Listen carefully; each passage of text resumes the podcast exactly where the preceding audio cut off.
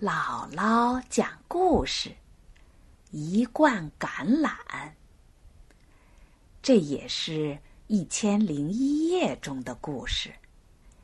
在古代的巴格达，有个叫阿里的人，他以经商为生，开了一家小店铺。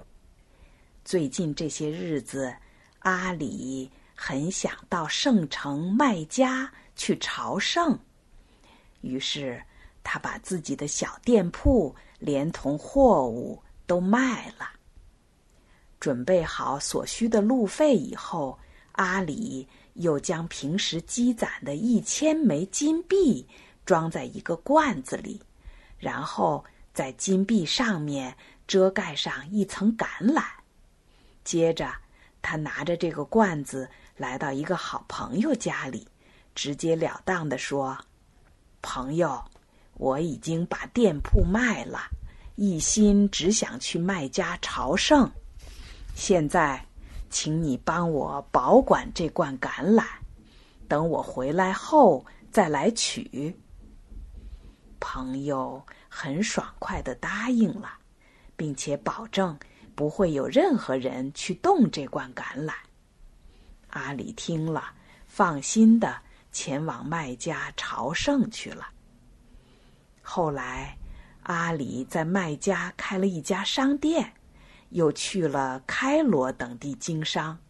等他准备重返巴格达时，已经是七年以后了。在这七年里，阿里的商人朋友起初没有动过要看那罐子的念头，但是。第七年的某一天，一件偶然的事使他违背了诺言。这天，商人的妻子不经意地说：“想吃一点橄榄。”商人这时想起阿里的那罐橄榄正放在自家的库房里，就想取一点出来。商人来到库房，找到了那罐。原地放了七年的橄榄，他打开盖子，发现橄榄已经发霉了，而坏橄榄下面呢，还有一大堆金灿灿的金币。商人顿时起了贪念，想把金币据为己有。第二天，商人偷偷来到库房。将金币全部装进自己的袋子里，又在罐子里放了满满一罐新鲜的橄榄。没过几天，阿里回到了巴格达。他回来后的头一件事，就是去商人朋友家，提出想把那罐橄榄拿回去。商人爽快的掏出库房的钥匙。让他自己去拿。阿里来到库房，找到了那个罐子。可当他看见里面装的全是新鲜橄榄的时候，马上意识到商人做了手脚。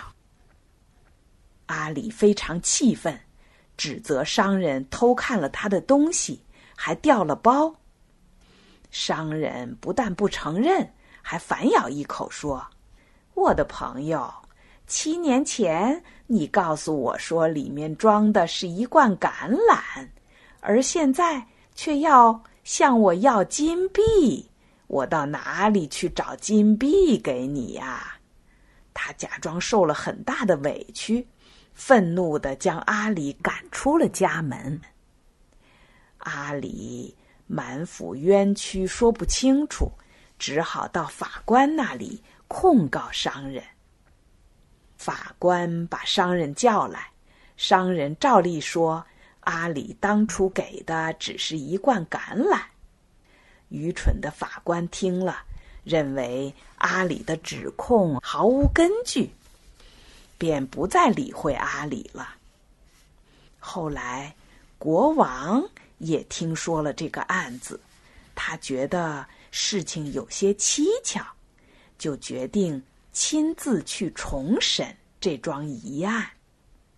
这天晚上，国王化妆成普通百姓，在街上散步。他无意中看到几个小孩儿正在一块空地上玩法官审案的游戏。一个小孩扮演法官，正在审案。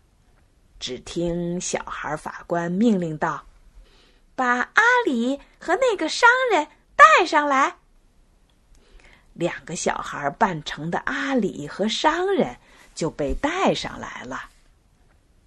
扮成阿里的孩子说自己的一千枚金币被商人用橄榄换了，而扮成商人的孩子则说自己是冤枉的。小孩法官不慌不忙地说：“把那罐橄榄拿上来，给我看看。”于是，一个小孩拿着一个破碗来到小孩法官面前。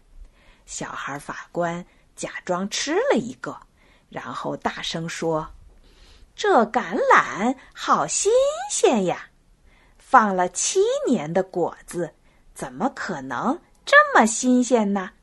这些橄榄明明是今年刚摘下来的。”于是。小孩法官宣布，商人犯了欺诈罪，判他坐牢。国王从中受到启发，于是，在第二天让小孩法官负责审案。面对机智的小孩法官，商人不得不承认自己因为贪心而调换了金币。